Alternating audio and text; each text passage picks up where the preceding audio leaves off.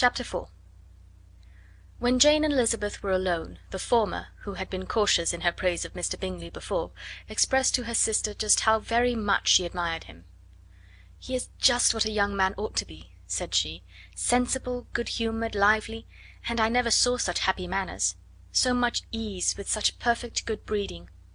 "He is also handsome," replied Elizabeth, "which a young man ought likewise to be, if he possibly can.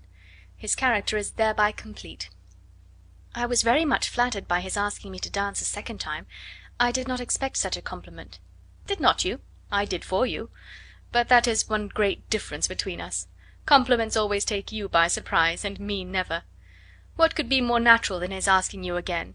He could not help seeing that you were about five times as pretty as every other woman in the room. No thanks to his gallantry for that. Well, he certainly is very agreeable, and I give you leave to like him. You have liked many a stupider person. Dear Lizzy!"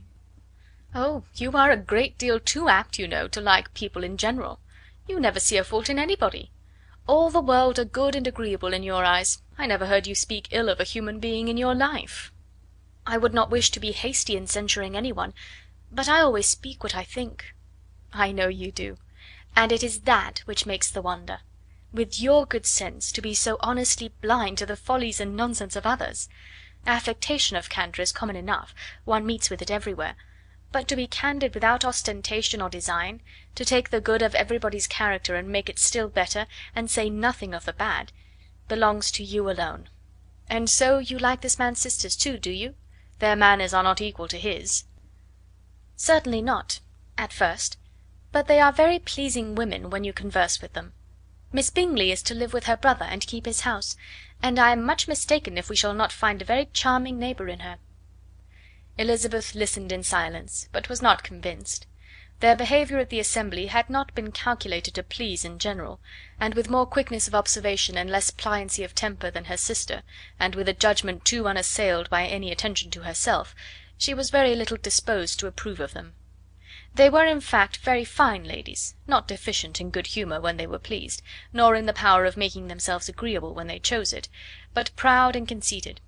They were rather handsome, had been educated in one of the first private seminaries in town, had a fortune of twenty thousand pounds, were in the habit of spending more than they ought, and of associating with people of rank, and were therefore in every respect entitled to think well of themselves and meanly of others. They were of a respectable family in the north of England a circumstance more deeply impressed on their memories than that their brother's fortune and their own had been acquired by trade. Mr. Bingley inherited property to the amount of nearly a hundred thousand pounds from his father, who had intended to purchase an estate, but did not live to do it.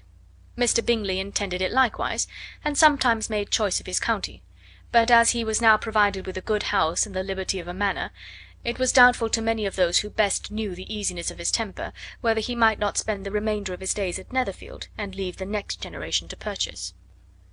His sisters were anxious for his having an estate of his own, but though he was now only established as a tenant, Miss Bingley was by no means unwilling to preside at his table, nor was Mrs. Hurst, who had married a man of more fashion than fortune, less disposed to consider his house as her home when it suited her. Mr. Bingley had not been of age two years when he was tempted by an accidental recommendation to look at Netherfield House. He did look at it, and into it, for almost half an hour, was pleased with the situation and the principal rooms, satisfied with what the owner said in its praise, and took it immediately. Between him and Darcy there was a very steady friendship, in spite of great opposition of character.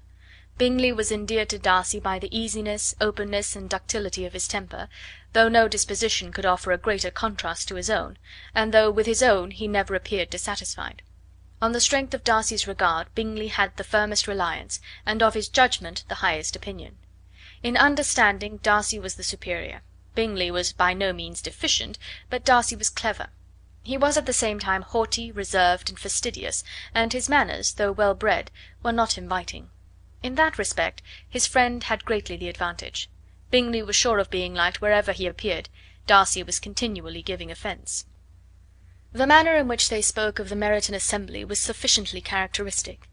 Bingley had never met with more pleasant people or prettier girls in his life. Everybody had been most kind and attentive to him, there had been no formality, no stiffness, he had soon felt acquainted with all the room, and as to Miss Bennet, he could not conceive an angel more beautiful. Darcy, on the contrary, had seen a collection of people in whom there was little beauty and no fashion, for none of whom he had felt the smallest interest, and from none received either attention or pleasure. Miss Bennet he acknowledged to be pretty, but she smiled too much. Mrs. Hurst and her sister allowed it to be so; but still they admired her and liked her, and pronounced her to be a sweet girl, and one whom they would not object to know more of. Miss Bennet was therefore established as a sweet girl, and their brother felt authorized by such commendation to think of her as he chose. CHAPTER V.